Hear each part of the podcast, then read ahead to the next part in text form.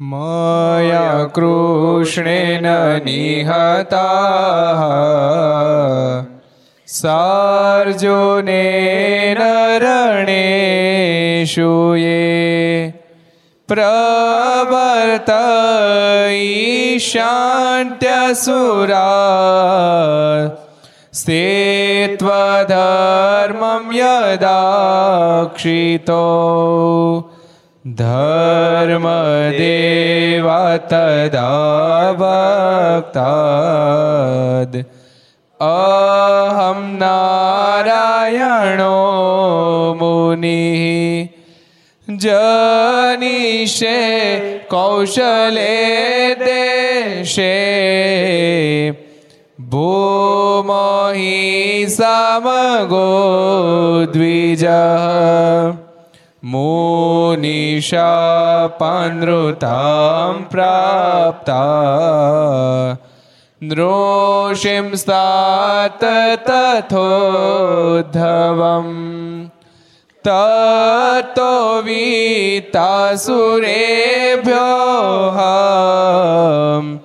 सधर्मां स्थापयन् ज સધર્મમ સ્થાપયન જય સ્વામિનારાયણ ભગવાનની જય હરિ કૃષ્ણ મહારાજની જય રાધારમણ દેવની જય લક્ષ્મી નારાયણ દેવની જય નરે નારાયણ દેવની જય ગોપીનાથજી મહારાજની જય મદન મોહનજી મહારાજની બાલકૃષ્ણલાલ શ્રી રામચંદ્ર ભગવાન કી દેવની ઓમ જય નમઃ પાર્વતી પતય હર હર મહાદેવ હર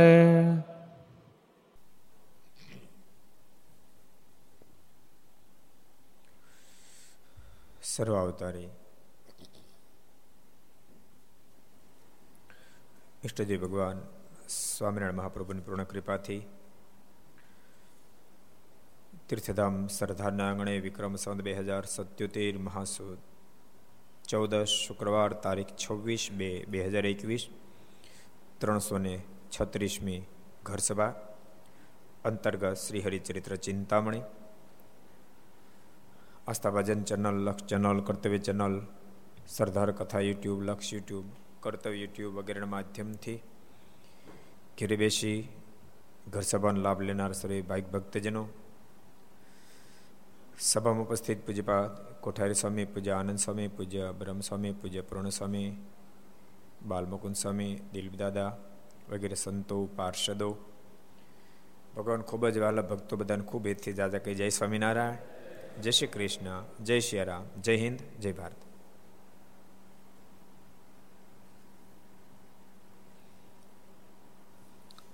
ગઈકાલે. ચૂડામાં અદભુત પ્રસંગો ભક્તો આપણે જોયા હતા. ચૂડામાં સદગુરુ ગુણાતીતાને સમજવા સમર્થ સંતે સંત અઢારસો નેવ્યાસીમાં ભગવાન શ્રી હરિ એનું મંદિર અદ્ભુત નિર્માણ કરાયું. પંચાણુંમાં કષ્ટભંજન દેવની સ્થાપના કરી, ભક્તોના કષ્ટનું નિવારણ કરાયું. અને ચોડાની અંદર સદૈવને માટે ભગવાનના ભક્તો ખૂબ ભાવથી સેવા પૂજા કરી. વેલાભાઈ કથિરિયાને સ્વામી નિરોગી કર્યા, જેથી કરી મહાન ભક્તરાજ બન્યા. એમના દીકરા ગોવિંદ બાપા પણ એવા જ મહાન ભક્ત થયા. કથિરિયા પરિવાર બાદ વોરા પરિવારમાં પણ એવા જ મહાન ભક્ત થયા. જયરામભાઈ વોરા જયરામ પણ બહુ મહાન ભક્ત થયા. એને ખૂબ સેવા કરી. ત્યારબાદ જુઠા બાપાએ પણ ખૂબ સેવા કરી, એ પણ મહાન ભક્ત થયા. ડાય બાપા તો પંદર વર્ષ ત્યાગાશ્રમમાં રહ્યા અને ગ્રસ્થાશ્રમ રહ્યા. હતા ત્યાગાશ્રમમાં. બહુ મહાન સંત જ હતા પણ હનુમાનજી આદેશ આપ્યો કે તમારે પાછું જવું પડશે. સેવા ત્યાં અટવાય છે અને પાછા સંસારમાં ગયા, પણ ખૂબ સેવા કરી. અને એમની જ પરંપરામાં એના દીકરા દેવજીભાઈ એમણે પણ ખૂબ સેવા કરી. અત્યારે રીતે હયાત છે. અને અત્યારે જયરાજભાઈ પણ ખૂબ સેવા કરે, હરિમંદિર હોવા છતાં પણ અણકોટપુરે મોટા શિખરબદ્ધ મંદિરનો એવો. ઓગણીસો ત્રણમાં જ ડાયા બાપા ધામમાં ગયા છે. બહુ વર્ષ નથી થયા. પણ ધામમાં જતા પહેલા આગલે દિવસે કીધું કે હું કાલે ધામમાં જવાનો છું. બીજી એક અદ્ભુત વાત ડાયા બાપાએ બતાવી કે અહીંયા હનુમાનજી જે બિરાજમાન થયા છે. સદગુરુ ગુણાતીતાન સ્વામીમાં એટલો બધો પાવર મૂક્યો છે. સારંગપુરમાં જેવું કામ થાય એવું જ શ્રદ્ધાથી કોઈ અહીંયા શ્રદ્ધા રાખશે, સેવા કરશે હનુમાનજી પણ સારંગપુરના હનુમાનજી જેવું કામ કરશે અને એવું કામ આજે પણ કરે છે. એ બીજી કથા આપણે સાંભળી હતી, સાથે સાથે અંજારના પ્રસંગો પણ ઘણા બધા લીધા હતા. અંજારના વૈરાગી સુરદાસ હતા, પણ જબરા વિદ્વાન હતા. એના આશ્રમમાં ભગવાન શ્રી પધાર્યા વૈરાગ એવું કહેતા હતા. બીજા બધા માને, સ્વામિનારાયણ, ભગવાન હું માનું બાનું નહીં. બહુ મોટા વિદ્વાન હતા પોતે. આવે મારી સામે. આનું પ્રશ્ન પૂછ્યો આપે જવાબ મારા? તો માનું ભગવાન છે. અને ભગવાન શ્રી એને ત્યાં પધાર્યા. એણે અદ્ભુત અદ્ભુત, ગહન ગહન પ્રશ્નો વેદ વેદાંતના પૂછ્યા. ભગવાન સ્વામિનારાયણ અદ્ભુત એના ઉત્તર આપ્યા. અને વૈરાગીએ વેદ વેદાંતના ભણેલા વૈરાગી હતા, સુરદાસજી. ભગવાન સ્વામિનારાયણ અદ્ભુત જ્યારે ઉત્તર આપ્યા ને ત્યારે એને અતિ ભાવ થયો. અને મનમાં થયું કે ઉત્તર આપનારો કોઈ સામાન્ય વ્યક્તિ નથી પણ પોતે બહુ મોટા વિદ્વાન હતા. જેને કારણે અનેક શાસ્ત્રો તો ભણ્યા હતા પણ સાથે સાથે કયું શાસ્ત્ર ભણ્યા છે કહો લ્યો. કયો પ્રેમ દર્શનદાસજી? સામુદ્રિક શાસ્ત્ર. સામુદ્રિક શાસ્ત્ર ભણ્યા હતા. એ સામુદિક શાસ્ત્ર મળ્યા હતા. એટલે આના મનમાં એક ડાઉટ ગયો કે એના જવાબ સાંભળતા તેમ લાગે સ્વયં પરમેશ્વર આ ધરતી પર પધાર્યા હોય. પણ સ્પર્શ કરી એના અંગે અંગને જોવું તો ખબર પડે. અને વાળનો સ્પર્શ કરી અંગને જોયા અને તુરંત કીધું, આપ તો સ્વયં સર્વેશ્વર, પરમેશ્વર ધરતી પર પધાર્યા છો. પૂર્ણ નિશ્ચય થયો. એ ગાથા પણ આપણે જોઈ હતી. સાંગબાઈનો પ્રસંગ જોયો હતો. સાંગબાઈ, ક્યાં ગામના હતા સાંગબાઈ? અંજારના. જો કે વાત અંજારની સાંગબાઈની આયુત્પામાં વિસ્તાર નહોતો, પણ આપણે અન્ય શાસ્ત્રોમાં જે વિસ્તાર લખ્યો એમાંથી લઈને આપણે વાત સરસ કરી હતી. સાંગબાઈ કેવા શરીર હશે મારા જમવા બેઠા દ્વિશીલ લોકો મારને મારવા માટે આવ્યા. સાંગબાઈ હાંબેલું લઈને બહાર નીકળ્યા. તમારી માએ હવા શેર હુડ ખાધી આવી જાઓ કે. ખબર પાડો કે ધોળે દિવસે તારા દેખાડો ભાગ્યા ઓલા બધા ફરીને ઘણા બધા લોકો આવ્યા.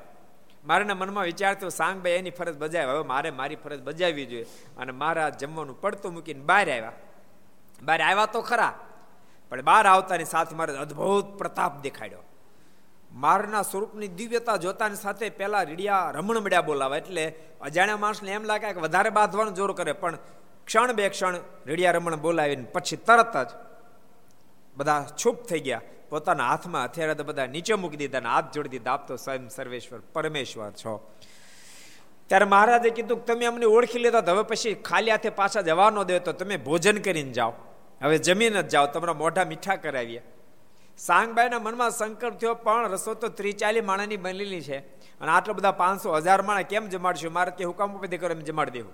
અને પાંચસો હજાર માણસો જમાડ્યા, તેમ છતાં રસોઈ ખૂટી નહીં. એ પણ પ્રતાપની વાતો આપણે સાંભળી. કાલે એટલી વાતો કરી હતી. આવો એક આપણે નવો પ્રસંગ સરસ જોઈએ. ભુજમાં એક હમીર સરોવર નામે તળાવ છે. ભુજ કેટલા ભક્તો ગયા? હું ચાત કરો, ભુજ કેટલા ગયા છે? ભુજ કેટલા ગયા છે? સંતો પાર્ષદ બધા ગયા. હરિભક્તો કેટલા ગયા છે ભુજમાં? એ સિત્તેર એંશી ટકા ગયા. વિદ્યાર્થીઓ કેટલા ગયા છે? આ નવો સ્ટાફ થઈ ગયો ભેગો. તોય ગયા પચાસ હરખો હાથ ઊંચો કરો, હરખો કરો, ઊંચો. કેટલા ગયા વિદ્યાર્થીઓ?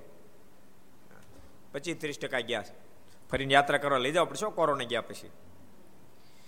ભુજ તો મારે વાલું ધામ મારે ખૂબ વહાલું ધામ ભુજ. અને મારે વાલું હોય તો જ મારે જે પોતે જાતે શેખરબદ્ધ મંદિર બનાવ્યું હોય ને ને દુનિયામાં ઘણા સ્થાનો હતા. કેમ બી ન બનાવ્યું? ઓ, મોટા મોટા સિટીઓ હતા, ન્યાય મારે ન બંધાયું. ભુજમાં મારા જાતે ધામ બંધાયું. જેમ મારે વડતાલમાં અદભુત ધામ બંધાયું.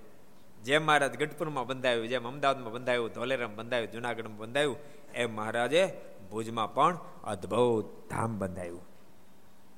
અને ઠાકોરજીએ તે દિવસ જ્યારે ત્યારે મંદિર બન્યું ને, ત્યારે સ્થિતિ બહુ નાજુક હતી, જેથી કે નાનું મંદિર બન્યું. મારા મનમાં વિચાર થયો છે કે આવડું નાનું મંદિર ને ભક્તો બધા પાંચ પાંચ દસ દસ કરોડના બંગલામાં રહેવા મળ્યા મારા માટે નાનું મંદિર. હવે મારા સમકાલીન સમયનું મંદિર એટલે આ લોકો મને ટ્રાન્સફર નહીં એટલે મારે જરાક હલાવ્યું મંદિરને, સમજાણું? એ વિના નહીં સમજે મહારાજ કે. અને ખરેખર એમ જ હોય ને, ત્યાં સુધી તો કેમ કરે? કારણ કે મારનું પ્રસાદીનું ધામ કેમ ફેરવે એટલે મારે જરાક હલાવ્યું. જરાક હલાવ્યું એટલે ફેરવાઈને છૂટક્યો નહોતો. જેથી કરીને મંદિરને ટ્રાન્સફેર કર્યું. દેવ તો એના એ નરનારાયણ દેવ, હરિકૃષ્ણ મહારાજ, ધર્મદેવ, ભક્તિ માતા, ઘનશ્યામ મહારાજ એના જ રહ્યા. પણ સ્થાન બદલ્યું અને ભવ્ય મંદિર નિર્માણ થયું. સંપ્રદાયમાં ક્યાંય ન હોય. એવું આખું મકરાણા માર્બલનું દિવ્ય અને ભવ્ય મંદિર નિર્માણ ભુજમાં થયું. અને ભુજની અંદર એ મંદિર નજીક જ હાવ બાજુમાં હમીર સરોવર છે. જ્યાં મહારાજ બહુ ફેરી સ્નાન સંતો ભક્તોની સાથે કર્યું છે. તેમાં શ્રીજી મહારાજ ઘણી વાર નાહેલા છે ને તેમાં સંતાજી ડૂબકી મારીને બદ્રિકાશ્રમમાં ગયા હતા. બોલો, ક્યાં અમીર સરોવર ને ક્યાં બદ્રિકાશ્રમ? આ તો ભેજામાં હામીની એવડી મોટી વાતો છે. ભેજામાં હામીની એવડી મોટી વાતો છે. બદ્રિકાશ્રમમાં ડૂબકી મારે અને બાપ શેખ અમીર સરોમાં ડૂબકી મારે અને શેખ નીકળે ક્યાં?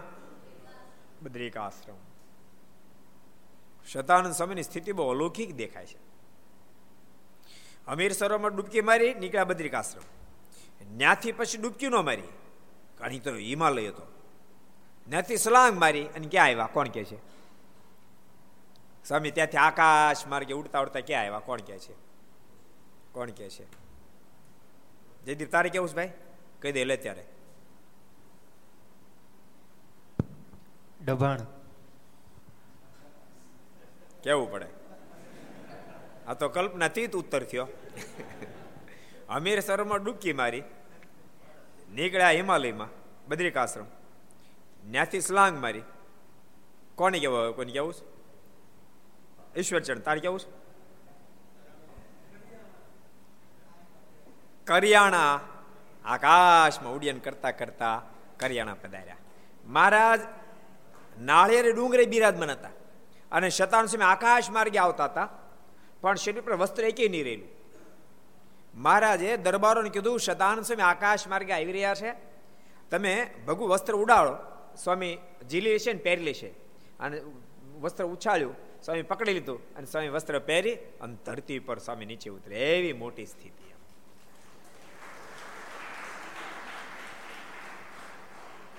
પછી મહારાજને દંડવત પ્રણામ કર્યા, મહારાજ આગળ પેડા મૂક્યા. પેંડા જમવા મળ્યા.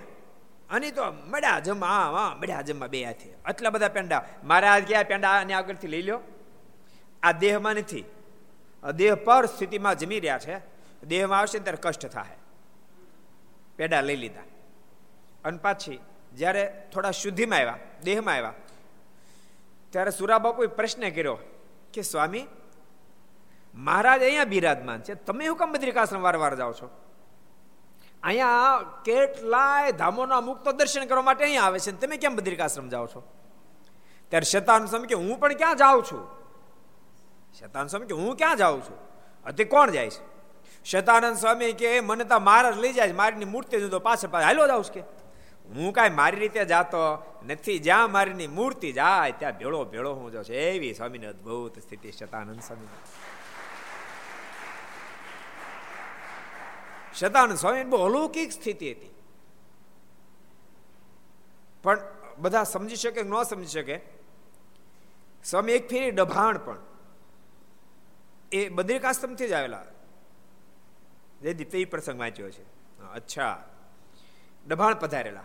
અને ત્યારે દિગંબર વેશમાં જતા એમાં સ્વામી ડભાણની અંદર એન્ટ્રી કરી આશીષભાઈ મળ્યા. આશીષભાઈ ક્યાં ગામના હતા, કોને ખબર કયો, લ્યો. જેતલપુરના આસજીભાઈ, જેત ડભાનો જેતલપુર સોરી જેતલપુર આવ્યા સ્વામી. તો દિગંબર વેશ હતો. આસજીભાઈ મળ્યા. આસજીભાઈને સ્વામી કીધું કે રોટી બોટી કુછ મિલેગા? તો રોટી બોટી સબ તો મિલેગા, મગર એ ક્યાં દીદા રખા હે આપને? અને આમ કાંઈ ભગવાન મળી જાય ઉઘાડા ફરે. અને ઉઘાડે ફરે ભગવાન મળતા કૂતરા, ગધેડા, કાકડા બધા ઉઘાડા જ ફરે આસજીભાઈ, એને સ્વામીનો પહેલો જ મિલાપ હતો. સ્વામીની શું સ્થિતિ છે નાથજીભાઈ સમજી ન શક્યા. એ જ્યાં ચર્ચા ચાલતી ત્યાં મુક્તાન સ્વામી આવ્યા મુક્તાન સ્વામી જોઈ ગયા. શતાન સ્વામીને, ઓહો, સ્વામી આપ પધાર્યા? બોલતા પોતે ઓઢેલું જે વસ્ત્ર હતું એ સ્વામીને આપી દીધું સ્વામી કમરે વીટી દીધું. અરે સ્વામી, આપના આગમનથી ખૂબ આનંદ થયો. ત્યારે આજીભાઈ એ સ્વામીને કીધું કોણ છે? ત્યારે મુક્તાન સ્વામી કીધું શતાન સ્વામી ત્રણ દેહ થકી પર વર્તનાર મહાલૌકિક મહાપુરુષ છે. એવી સ્વામીને લૌકિક સ્થિતિ હતી. શતાન સ્વામી બહુ અલૌકિક સ્થિતિ ઘોર કળી કાળમાં સતયુગ, ત્રેતાયુગ, દ્વાપર યુગની અંદર તો ભક્તો આ કહાનીઓ આવી હોય ને સાંભળ્યું હોય ને એ સનાતન સત્ય જ હોય પણ ઘોર કળી કાળમાં અને ભક્તો આવી અદ્ભુત કહાનીઓ ન હોય, આવી અદ્ભુત સ્થિતિઓ ભગવાન સ્વામિનારાયણના ભજનથી જો પ્રાપ્ત ન થઈ હોય ને, તો ઘોર કળી કાળની અંદર આવો દિવ્ય સંપ્રદાય, આવનો દિવ્ય સત્સંગ એનું પ્રસ્થાપન થાય નહીં, પ્રસ્થાપન થાય નહીં. માણને બીડીને ઠૂઠું છોડવું કઠણ પડે. વળ ખાઈ જાય, બીડીનું ઠૂઠું છોડાવે વળ ખાઈ જાય. અને બીડીનું ઠૂઠુકો છોડાવે ને, યાદ રાખજો, બીડીનું ઠૂઠુકો છોડાવે ને, તો મર્યા જેવું થાય. ઘણા વર્ષ પહેલા ગામમાં મેં ગયા હતા એમાં સભા ભરીને બેઠેલી હતી, એક દાદા. એને સત્સંગ નહીં, દાદા બેઠા હતા. સભા પૂરી થઈને મેં દાદાને પૂછ્યું, દાદા, વ્યસન કોઈ છે? મને કે, બીડીયું પીવું કે મેં દાદા, બીડીયું મૂકી દો. દાદા કે વાંધો ને તમે કહેતા મૂકી દો. હવે દાદા મૂકવા તૈયાર છે ને છોકરો ઊભો થઈ ગયો. મને કે, નહીં સ્વામી કે, તે મુકાવતા ની બીડી. મેં કીધું તને તો ફાયદો છે, દાદા બીડી નુકસાન હું મુકાવી દેવા દે ને. એ કે, નહીં મૂકવી. પણ મેં કીધું વાંધો શું છે? બાપાનું શરીર સારું રહે, રૂપિયા બચે ઇમેજ વધે તારે, એમાં વાંધો હું જ તને? મને કે, નથી મૂકવી. પણ વાંધો હોય તો કે, એ વાંધો ન હોય કે, તમારે જે સાધુ ચાલ્યા આવે કે. હમણાં કે બે મહિના પહેલા કોઈ બીજા થાય એને મુકાવી હતી. પછી તમને ખબર છે? બીડી મૂકી દીધું ગોદડું ઉઠીને પીતા, થળ ગયા તે માણ બચાવ્યા ગોદડું હળગ્યું તમે તો એક બીડીનું ઠૂઠું ન છૂટે બાપ. બીડીનું ઠૂઠું ન છૂટે ગૌર કળી કાળની અંદર. આ વીસ વીસ વર્ષના યુવાનો સંસારને ઠોકર મારી હાલ્યા આવે એ ભગવાન સમરણનો પ્રતાપનું ફળ. છૂટતા હશે ભલામણ. છૂટતા હશે. ખાળિયા ખોદવાનું પસંદ કરે, યાદ રાખજો. ખાળિયા ખોદવાનું પસંદ કરે. પણ સાધુ થવાનું પસંદ એક તો દેખાડો. ખાળિયા ખોદવા કઠણ પડે, સાધુ તો એક તો દેખાડો. જ્યારે સુખી પરિવારમાંથી ભણેલા, ગણેલા ગ્રેજ્યુએટ છોકરાઓ સંસાર છોડીને હાલ્યા આવે, બાપી ભગવાન સ્વામિનારાયણનો પ્રતાપ છે. નહીં વેસન, નહીં કૂટે. અને અહીં કા જલસા અહીં કા જલસા અમારે નીલને અમારે પહેલા તો હાથે ખાતા શીખડાવવું પડ્યું. જિંદગી અમેરિકામાં હાથે ખાતું જ નથી. હાથે ખાતું નથી પાણી કોઈ લેતું નથી એવી પોઝિશન એ તો એમને શીખી જાય પછી.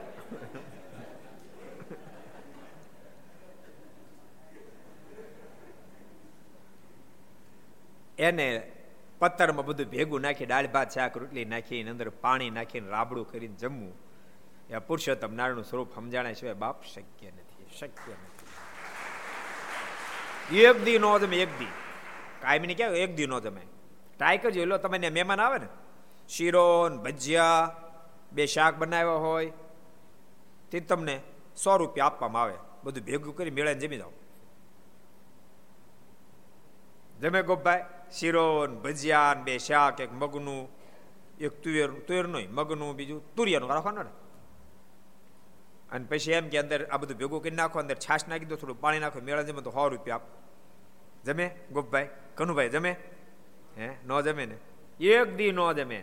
જ્યારે આ તો જ્યારથી સંસાર છેડ્યો ત્યારથી જિંદગી પર્યંત. બે પાંચ દાડા ને જિંદગી પર્યંત. કોઈ દાડો દૂધ નહીં જમવાનું. બધું ભેગું કરીને અંદર પાણી નાખીને, રાબડું કરીને આજ બપોરથી કાલ બપોરે જમવું. એ બાપ ભગવાન સ્વામિનારાયણના પ્રતાપથી જમાય. બાકી શક્ય નથી. શક્ય નથી. લોકોને વાત મનાય નહીં કે એમ થોડા જમતા છે. દિલીપ દાદા, પેલા તમને આ પડતી હતી? નથી પડતી ને? દિલીપ દાદા રામાયણના વક્તા છે. એક દી મને કહે કે, સ્વામી, આ બધું જોઈને મને અહોભાવ થઈ જાય કહો આટલી એટલી નાની ઉંમરના બધા સંતો પાસે કેવી રીતે જમે છે ને કેવી રીતે રહે છે? ભય પથારીઓ કરવાની સટાઈ ઉપર શિયાળો હોય તો સટાઈ ઉપર સૂતું રહેવાનું. તો અને એમાં એમાં એમાં એમાં આ આ શિયાળામાં માઘ સ્નાનમાં એ માઘ સ્નાન કરતા ઊંધું ઊંધું આંધણ જેવું પાણી થઈ જાય હવારમાં. હાજે માટલા ભર્યા હોય. એનાથી નાવાનું શું કામ? યાદ રાખ, આની પહેચાન, પ્રભુની પહેચાનનું પરિણામ છે. સદાનંદ સ્વામી વગેરે વગેરેની સ્થિતિઓ કેટલી અદ્ભુત એમના ભજનથી થઈ. સ્વામીની સ્થિતિની તો શું વાતો કરવી? મગજમાં વાત ન બે, તેરા ગામમાં ભગવાન સ્વામિનારાયણ પધાર્યા હતા. થોડા દાડા, બે પાંચ દાડા રોકાણા સ્વામી તો બે ચાર ફેરી મેં વાત કરી, તેમ છતાં કહી દઉં ભગવાન સ્વામિનારાયણ તો ત્યાંથી ચાલતા થયા, પણ સ્વામી એક અંધારિયા ઘરની અંદર ઓઘામ બેઠા બેઠા ધ્યાન કરતા હતા. મારે તો ત્યાંથી ઘણા બધા સંતો સાથે વિદાય થયા. એ ઘરના માલિકે બીજી કડપ ભરી દીધી. છ માસ પછી રવજી સુતારની ઘેરે ભગવાન સ્વામિનારાયણ જ્યારે પધાર્યા, ત્યારે રવજી સુતારે મારે કીધું, કૃપાનાથ, આપે અહીંયા રોકાયો તો કેવું સારું હતું? વધારે મારે કે બીજું કામ હોય ને, મારા તમારા કામો તે કાદા સાધન મુકતા ગયા તો મારે કે મુકતા ગયા છે ને કોને? મારે કે શતાન સ્વામી શતાન સ્વામી ક્યાં છે? મારે કે, ઓ ગામ બેઠા બેઠા ધ્યાન કરે ઘરમાં. અરે, કૃપાના તેમાં તમે કડબ ભરી દીધી. કડબમાં ખબર પડે? કડબમાં કેટલા ખબર પડે? કડબ પાર્ષદો કેટલા ખબર પ્રસાદને ખબર પડે? કડબ ભરી દીધી. નહીં ને નહીં ને કડબ ભરી દીધી. તને વેદાંત ખબર પડે? કડબ ભરી દીધી. નહીં ને તને શું ખબર પડે? કડબ ભરી દીધી. આ બધા ઇંગ્લિશ ફાડે, લ્યો. ફાડે કડબ ને ખબર પડે. કેમ ફાડે? જો ખોટા છે આંખ ખોલી જોઈ લીધું. હું કરી હું કરી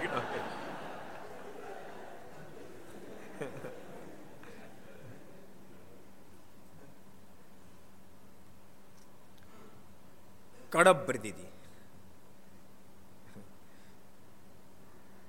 આ બધા જોઈ છે કડપ. ઓલું જુવાર જુવાર જોજો જુવાર? એ જુવારનો છોડ હોય ને, એ સુકાઈ જાય ને, પછી એને કડપ કહે. જોઈ? જુવાર જોઈ?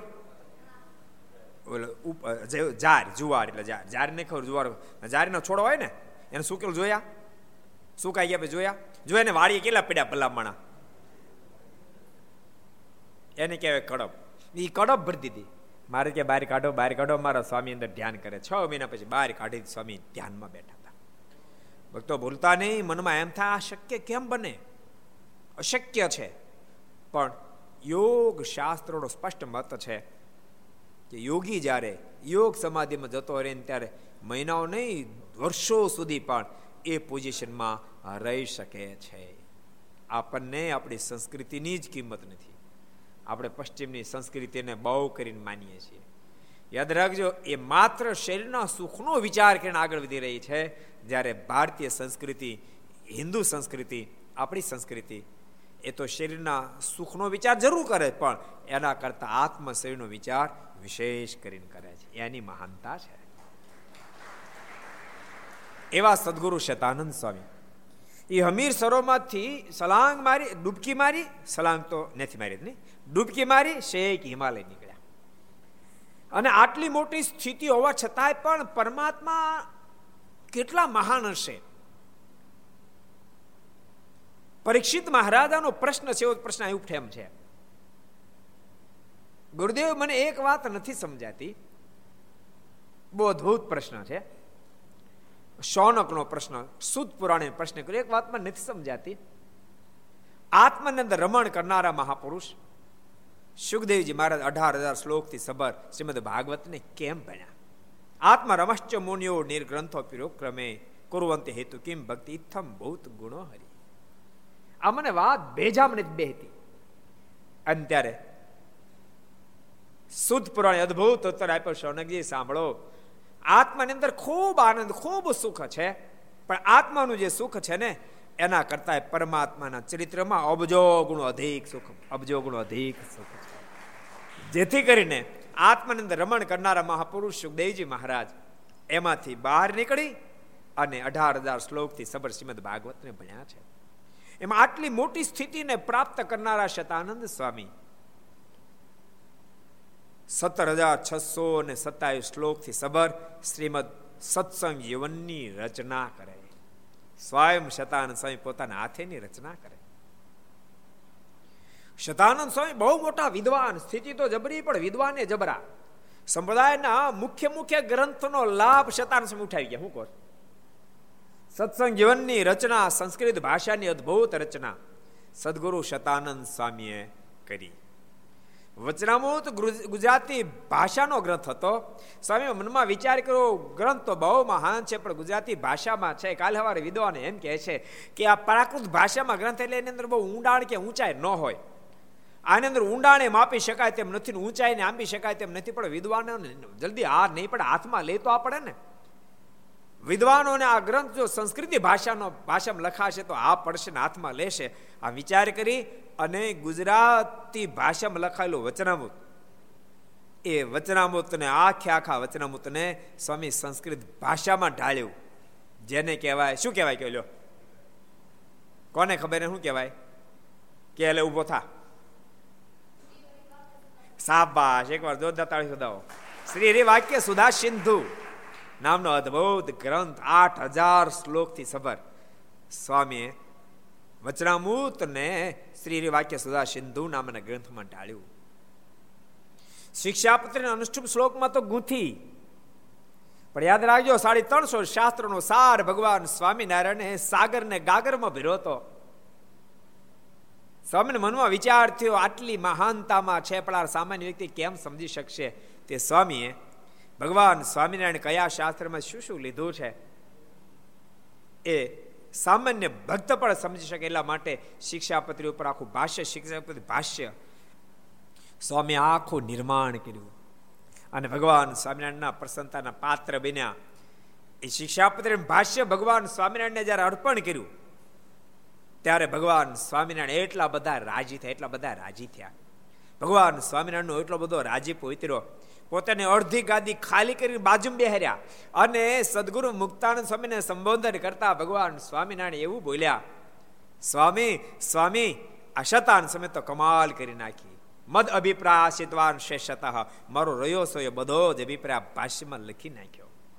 બોલતા પોતાની પાસે બાજુ બેસાડીને પોતાના બંને વરદ હસ્તા શતાન સ્વામી મસ્તક ઉપર પધરાવ્યા. અને ભગવાન સ્વામિનારાયણે બે વરદ હસ્ત પધરાવ્યા. સ્વામી સ્વયં પોતે સત્સંગમાં લખે, કર દધો તત્શીર્ષિ પ્રભુ. ભગવાન શ્રી રે મારા મસ્તક પર બે વરદ હસ્ત પધરાવી રાજીપો દાખ્યો એવા શતાનંદ સ્વામી.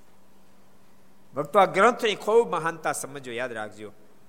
સત્સંગ જીવન, વચનામૃત, શિક્ષાપત્રી શિક્ષાપત્રી ભાષ્ય ભક્ત ચિંતામણે બધા ગ્રંથોનો ખૂબ મહિમા સમજ્યો, કારણ કે મહારાજના સમકાલીન સમયના બધા મહાન ગ્રંથો છે.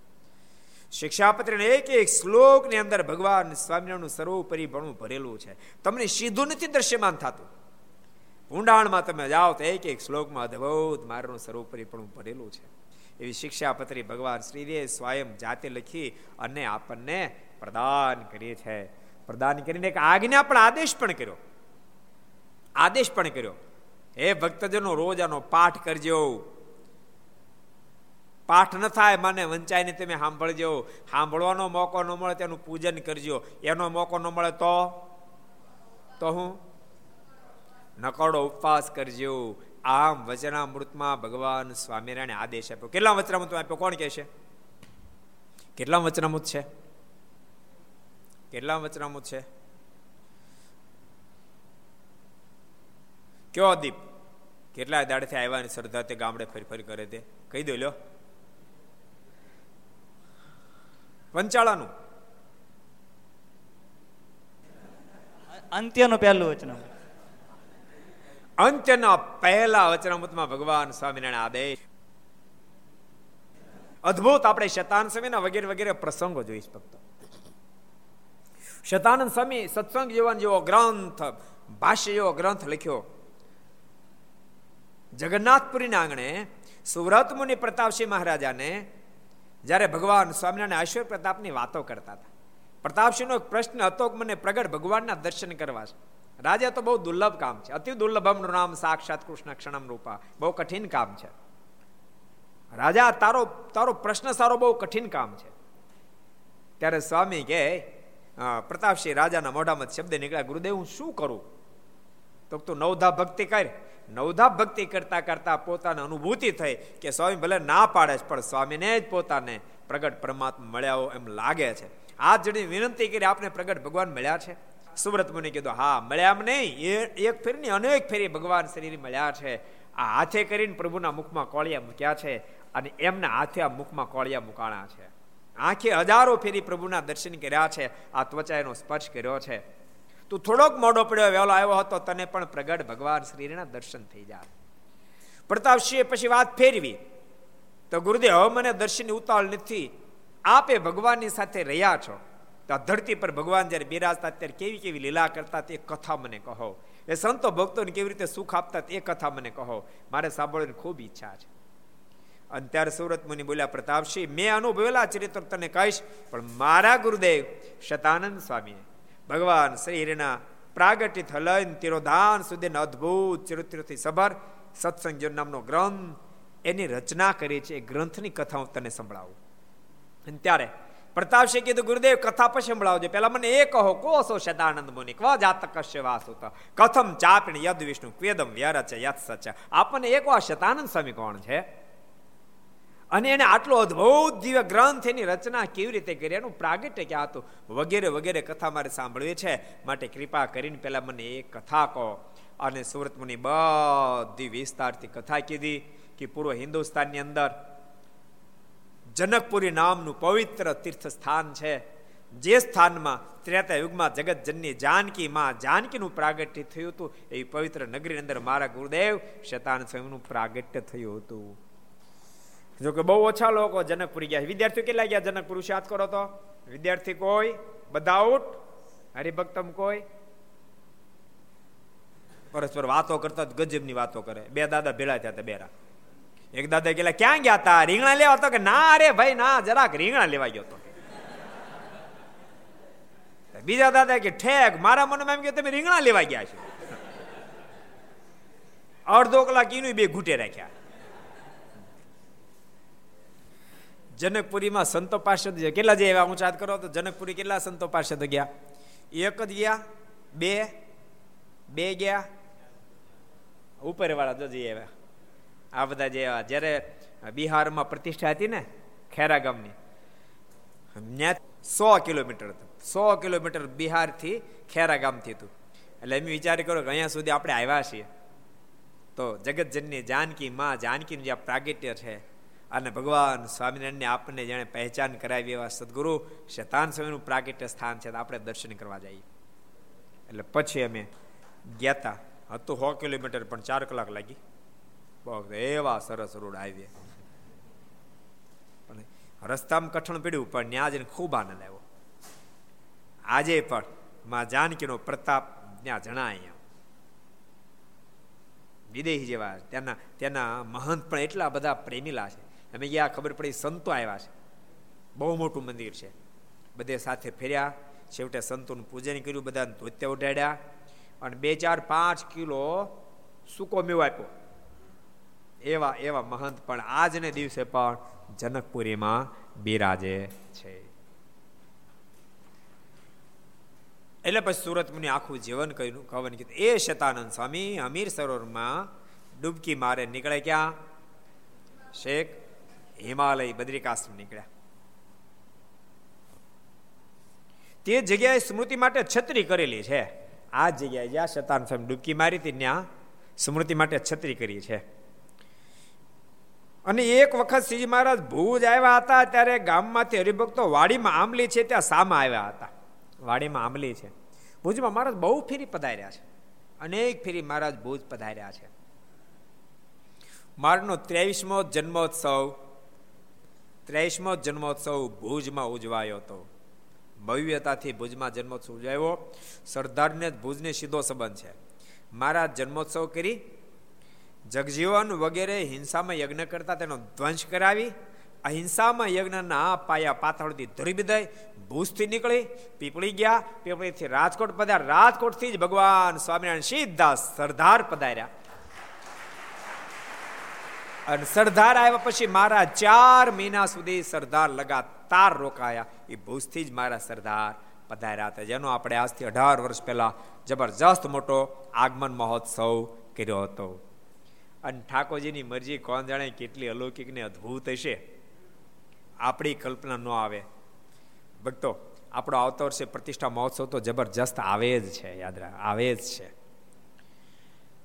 પણ ઠાકોરજીએ જોગાન જો કેવું કર્યું, ખબર? જ્યારે આપણો પ્રતિષ્ઠા મહોત્સવ આવે છે ને એ વખતે ભગવાન સ્વામિનારાયણ પ્રથમવાર આવ્યા, અહીંયા સર પ્રથમવાર સરદાર પધાર્યા, એને બરાબર બસોનું ઓગણીસ વર્ષ પૂરા થાય છે. અને મહારાજ એ વખતે છ દિવસ સરદાર રોકાયા હતા. કેટલા દાડા? છ દિવસ સરદાર રોકાયા હતા. મહારાજ એ વખતે નવમીને દિવસે આવ્યા હતા. ચૌદસને દિવસે મહારાજ વિદાય લીધી. માક્ષર વધ નવમી આવ્યા.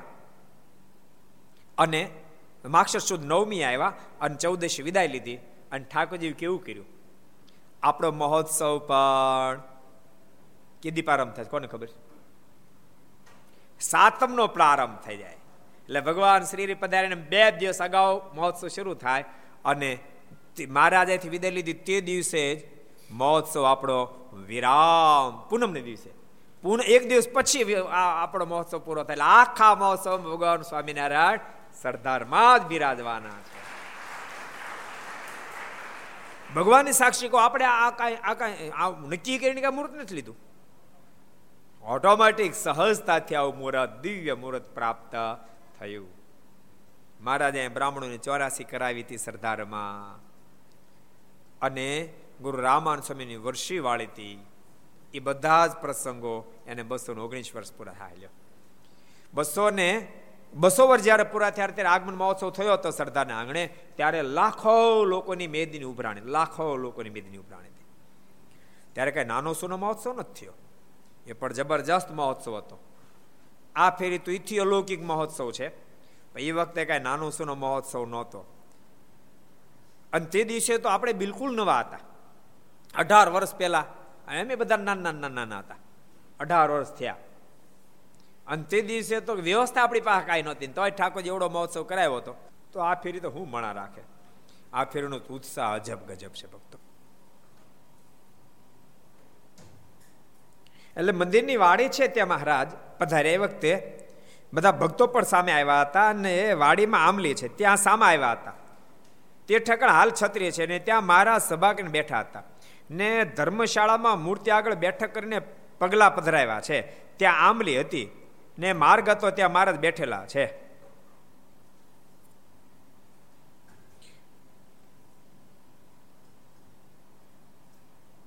અને ત્યાં ચણાવી પણ પધાર્યા ને જ્યારે મહારાજ ગામમાં હરબાઈ ને ત્યાં પધારે, ત્યારે તે બાય મારને થાળ કરીને જમાડતા ને પોતે જેટલું મહારાજ માટે જમવાનું કર્યું હોય, તેટલું પૂરેપૂરું જો મહારાજ ન જમે, તો પોતે સાત દિવસ સુધી ઉપવાસ કરે. બોલો કરો વાત. હરબાએ ખરેખરા. જેટલું બને એટલું બધું મહારાજ જમી જ જવાનું પીરશે એટલું જમાય તો સમજ્યા હજુ. થાળી પીરશે પીરસ પીસી કેટલું પીરશે બનાવે એટલું જમવાનું તો ભાઈ, બનાવે તો કડાય ભરી ભરી બનાવે, બોલો. એટલું બનાવે એટલું બધું મારને જમી જવાનું. એટલે ભગવાન સામે કઈ હક નથી, સમજાણું? સોરા બાપુનું પ્રસંગ છે ને? સોરા બાપુને છે ને વારંવાર સંકલ્પ થાય, કારણ કે મહારાજ જ્યાં જ્યાં જાય ને ભક્તો ખૂબ સ્વાગત કરે, વસ્તુ વિધવિધ ભેટ ધરે. સોરા બાપુને મનમાં સંકલ્પ થાય મારું ભગવાન થામ બારે જલસો છો કે? ભગવાન કેવો જલસો એ મહારાજ કાર્યાણી પધાર્યા. હવે ત્યાં મહારાજ હિંડોળ હિંચકતા હતા, ભક્તોની લાઈન થઈ અને મારે હિંચકો મારનો હાલે એમ કે આમ આવે ને તે ભગત મોઢામાં હાકાનો ગાંગડો મૂકે. ભાઈ આમ હિંડોળ પાછો બીજા ભગત મૂકે. સુરા બાપુને મનમાં સંકલ્પ ઓહો, કેવો જલસો. આપણે એમનો કોરાકાટ ઊભું રહેવાનું. અને મારને તો કેવી સાકર ખાવા મળે. અને મારા તો તનકી જાણે, મનકી જાણે જાણે ચિતકી ચોરી. મનમાં વિચાર થયો તો ભયંકરતા સર્જી રહ્યા દરબાર. બાપુને જરા ખતરો કરાવવો પડશે, ભગવાન પણ શું મજા છે. મહારાજ કહે કે, દરબાર અમારે જરાક બાથરૂમ તમે બે હોતા ઘડી અને સુરાબાપુ બેઠા. મહારાજ કે સુરાબાપુ હિચકે છે ને, તે ભક્તો એ ક્રમ એમને ચાલુ રાખજો. અહીંયા હિંચકો આવે ને, ત્યારે હાકણો ગાંગડો મૂકજો. સુરા ખાચરને આનંદ થયો, કામ થઈ ગયું. હિંડોળા એટલે હાકણો ગાંગડો મૂક્યો, પણ પાછો આમ જઈને અહીંયા જે કકડાઈ ન રહે ને, તે બીજો મૂકી દીધો. આવી અડધો નો કણ તે પાછો હિંડોળો આવતા કેટલી વાર? ત્રીજો મુકાણો. પછી મોઢામાં હામે નહીં એટલી એટલી કેપેસિટી ન હોય કે એમ કે મારે તેમ પધારો મારે વાર લગાડી. અને પછી તો સુરા બાપુ મારો ધુબકો હિંડોળા ઉપરથી. મારે સાંભળ્યા મારે કે કામ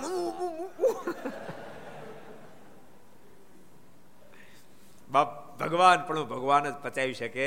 ભગવાન સિવાય દુનિયામાં કોઈની કેપેસિટી નથી. યાદ રાખજો, મુક્તની પણ કેપેસિટી નથી. ભગવાન પણ પચાવી શકે.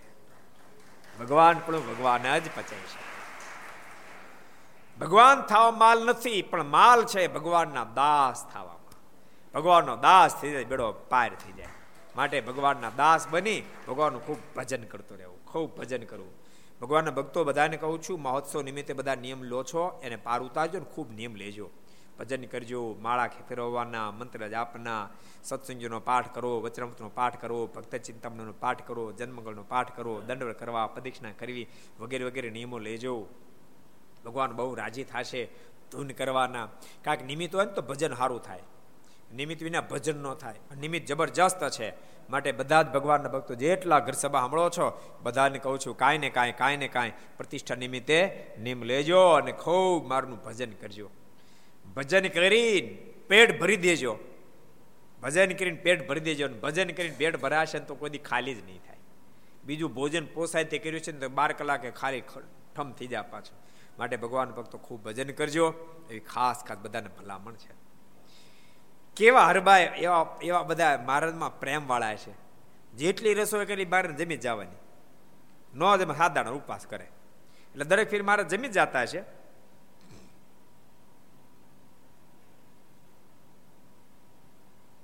ને ઘરના ઘરના કમાડ સાકળ વાસીને બેસી રહે જો મહારાજ પૂરું ન જમે, તો હાથ દાડા પોતે જમે નહીં, ઘરના બારે બાણા બંધ કરીને બેઠા રહે હાથ દાડા તે એક વખત તે પ્રમાણે સાત દિવસ ન જમ્યા. મારે લીલા કરી અને પૂરું ન જમ્યા. અને હાથ દાડા સુધી પછી હરબાઈ ન જમ્યા. જો ભુજમાં તો સ્ત્રી ભક્તો બહુ મહાન થયા. એક એક સુરજબા પણ કેવા થયા? સુરજબા પણ બહુ મહા મારણ મહાન પરમ એકાંતિક ભક્ત થઈ ગયા. જેના ભાવને આધીન બની અને મહારાજે ત્યાં પુષ્પદોલોત્સવ કરાયો. મોંઘીબાઈ પણ એવા થયા. એ પણ મહારાજના પરમ એકાંતિક ભક્તરાજ થયા. એક એક એક મીણવા પણ એવા થયા. જેના પતિને કોઈ કારણોસર જેલ પડી હોય, મારને આર્તનાથી પ્રાર્થના કરી, મારે જેલમાંથી મુક્ત કર્યા. અને ભુજના એક બહુ પ્રસિદ્ધ સ્ત્રી ભક્ત કોણ છે? કોણ કે ચાલો નામ દોજી કોણ? મહાન પ્રસિદ્ધ છે. કયો ન્યાલકણદાસજી લાધીભાઈ. લાધીબા. લાધીબા ભુજના મહાન ભક્ત થયા. કેવા મહાન ભક્ત? વીસ વર્ષથી વિધવા હોય.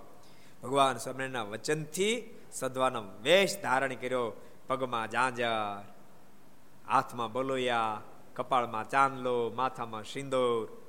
અને માથા પર અમીર સરોવરથી બેડું પાણીને ભરીને અમીર સરોવરથી માથે મૂકી ભુજની સોસરી બજારમાં નીકળ્યા. લોકો પૂછવા માંડ્યા, અરે લાધિયા કોનું ઘર માંડ્યું? વીસ વર્ષે. તે લાધીબાના મોઢામાં શબ્દ નીકળે, વીસ વર્ષે ભગવાન સ્વામિનારાયણનું ઘર માંડ્યું કે. જેટલા ઘર સભા આપણે બધાને કહું છું, જોજો, લાશરમ છોડ્યા સિવાય કોઈ ભગવાન ભજાય નહીં. લાશરમાં લાશરમાં અબજો જન્મ ગુમાવી નાખ્યા. તિલક ચાંદલો કરો શરમ આવે? શીખા રાખવામાં શરમ આવે. એટલે આમાં શેની શરમ આવે? શેની શરમ આવે? શરાબ પીવામાં શરમ નથી આવતી માણસોને.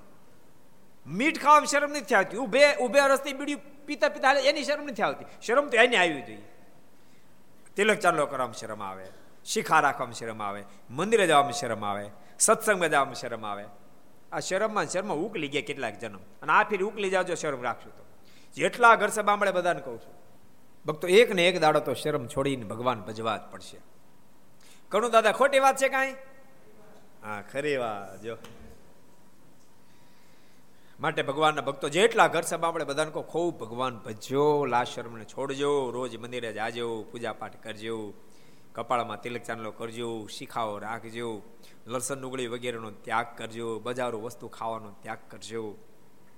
પવિત્રપણે રહેજો, માળા કરજો માનસી પૂજા કરજો સભાઈ ચેષ્ટાઓ બોલજો, વચરામતો વગેરે વાંચવા નિયમો રાખજો. આમાં મારોનો બહુ રાજીપો થાય. પોતાનું જીવન પણ ધન્ય ધન્ય ધન્ય મનાશે. બાકી કાલ હવારે ગઢા થઈ જવાના. અને કશું જ કોઈ ભેળો આપવા નથી. કોકનો દીકરા હારો બંગલો જઈને ગાડી જઈને ફૂલાય ફૂલાય કરશું. ગાડી પડી રહેશે છોકરો પડ્યો રહેશે ને આપણે ઉકલી જાવ કાંઈ ભેળું આવવાનું નથી. માટે ડાહ્યા બની ખૂબ ભગવાન ભજી લેજો. ખાસ ભલામણ કરું છું. છોકરા બોકરાની જાજી ચિંતા ન કરવી. એ ચિંતામાં ચિંતામાં ઉકલી જાય. છોકરાનો ધંધો બરાબર નથી ચાલતો બહુ ચિંતા થતી એક માળા કરી લઈ ભગવાને પ્રાર્થના કરી, છોકરો, રોટલે સુખી થાય, બસ. પણ અખંડની ચિંતા કરી કરી ન કરવી. ચિંતા કરી કરી કરો અને પ્રાર્થના એકે ન કરી. ઠાકોર સાંભળશે નહીં. એને કહેતા માળા કરી લેજો તમ તારે. આમ તો નિષ્કામ ભક્ત થવું પણ ન રહેવા તે માળા કરી લેજો. પણ એ ચિંતામાંથી બહાર નીકળીને ભગવાન બચ્યો ભુજના અદ્ભુત અદભુત ઇતિહાસો છે. અહીંયા સાત દાડા સુધી હરભાઈ મારે એક ફેરી બનેલી વસ્તુ ન ખાધી, સાત દાડા ઉપવાસ કર્યા.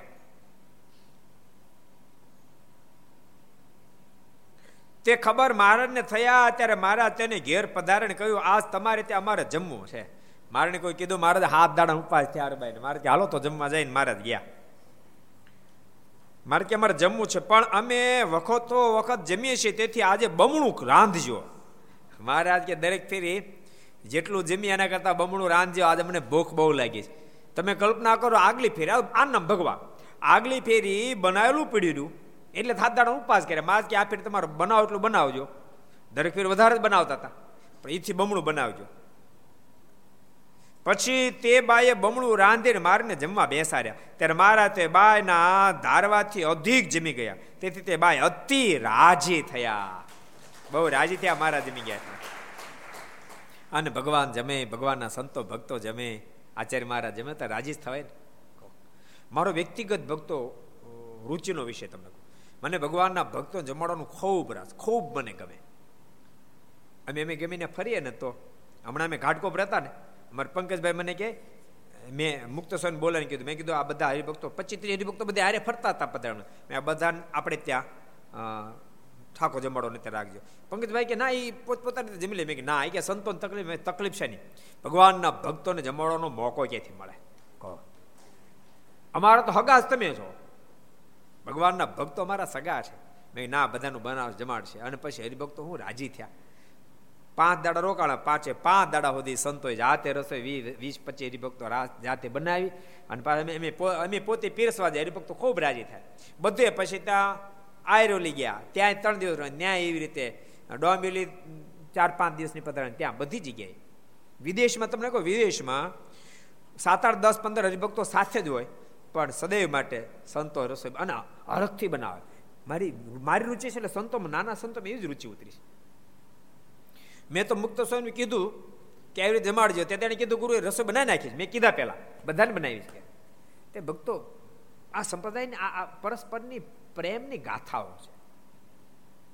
એ પ્રેમની વાત બહુ અનેરી છે. અને ભગવાન સ્વામિનારાયણ પણ કીધું લીધે દીધે હેત થાયો શબ્દ મૂક્યો.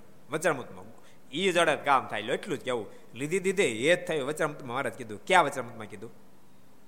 લીધે દીધે હેત થાય. સ્વામીની વાતોમાં લખ્યું સ્વામી કે લીધી દીધ ગોપાલ સ્વામી વાતો લીધી દીધે હેત થાય. એવા પ્રસંગથી યાદ રાખ્યો પહેલું તો ભગવાનના સાધુમાં જ હેત થાય, પછી ધીમે રહીને ભગવાનમાં થાય. કારણ કે સાધુમાં હેત થાય, પછી સાધુની વાત મનાય. પછી તમે પૂજા કરતા થાવ, પછી તમે માનસી પૂજા કરતા થાવ વચરમ વાંચતા થાવ, માળા ફેરવતા થાવ, ધ્યાન કરતા થાવ, સેવા કરતા થાવ. એટલે સહજમાં જ ભગવાનમાં હેત થાય. અને ભગવાનમાં હેત થાય એટલે જીવાત્માનો બેડો પાર થઈ જાય. સંપ્રદાયની રીતિ છે. એટલે અહીંયા બહુ અદ્ભુત પ્રસંગ છે. મારા બધું જમી ગયા. તે તે બાય અતિ રાજી થાય. એમ ભગવાન પોતાના ભક્તના મનોરથો પૂરા કરે છે. ભગવાન ભક્તોના મનોરથોને પૂરા કરે છે. ભગવાન તો ભક્તોના મનોરથ પૂરા કરવા માટે આ ધરતી પર પધારે છે. એમ કાર્યાણીના પાંચમા વચનામૃતમાં સ્વયં ભગવાન સ્વામિનારાયણ બોલ્યા છે, અમે તમારા ભાઈ ભક્તોના ભાવને પૂર્ણ કરવા માટે આ ધરતી પર આવીએ છીએ. એ શબ્દોની સાથે આવો, આપણે પાંચ મિનિટ પ્રાર્થના સાથે ધૂન કરશું. स्वामी नारायण नारायण नारायण स्वामी नारायण नारायण नारायण स्वामी नारायण नारायण नारायण स्वामी नारायण नारायण नारायण स्वामी नारायण स्वामी नारायण स्वामी नारायण स्वामी नारायण स्वामी नारायण નારાયણ સ્વામી નારાયણ સ્વામી નારાયણ સ્વામી નારાયણ સ્વામી નારાયણ નારાયણ નારાયણ સ્વામી નારાયણ નારાયણ નારાયણ સ્વામી નારાયણ નારાયણ નારાયણ સ્વામી નારાયણ નારાયણ નારાયણ સ્વામી નારાયણ સ્વામી નારાયણ નારાયણ સ્વામી નારાયણ નારાયણ સ્વામી નારાયણ સ્વામી નારાયણ સ્વામી નારાયણ સ્વામી નારાયણ સ્વામી નારાયણ નારાયણ નારાયણ સ્વામી નારાયણ નારાયણ નારાયણ સ્વામી નારાયણ નારાયણ નારાયણ સ્વામી નારાયણ નારાયણ નારાયણ સ્વામી નારાયણ સ્વામી નારાયણ સ્વામી નારાયણ સ્વામી નારાયણ. સ્વામી નારાયણ સ્વામી નારાયણ સ્વામી નારાયણ નારાયણ સ્વામી નારાયણ. સ્વામી નારાયણ નારાયણ નારાયણ સ્વામી નારાયણ નારાયણ નારાયણ સ્વામી નારાયણ નારાયણ નારાયણ સ્વામી નારાયણ નારાયણ નારાયણ સ્વામી નારાયણ સ્વામી નારાયણ સ્વામી નારાયણ સ્વામી નારાયણ સ્વામી નારાયણ સ્વામી નારાયણ સ્વામી નારાયણ સ્વામી નારાયણ સ્વામી નારાયણ નારાયણ નારાયણ સ્વામી નારાયણ નારાયણ નારાયણ સ્વામી નારાયણ નારાયણ નારાયણ સ્વામી નારાયણ નારાયણ નારાયણ સ્વામી નારાયણ નારાયણ નારાયણ સ્વામિનારાયણ ભગવાનની જય શ્રી હરિ કૃષ્ણ મહારાજ શ્રી રાધારમણ દેવ શ્રી લક્ષ્મી નારાયણ દેવ શ્રી નર નારાયણ દેવ શ્રી ગોપીનાથજી મહારાજ શ્રી મદન મોહનજી મહારાજ શ્રી બાલકૃષ્ણલાલ લાલ રામચંદ્ર ભગવાન શ્રી કાષ્ટભંજન દેવ ઓમ નમઃ પાર્વતી પતય હર હર મહાદેવ હર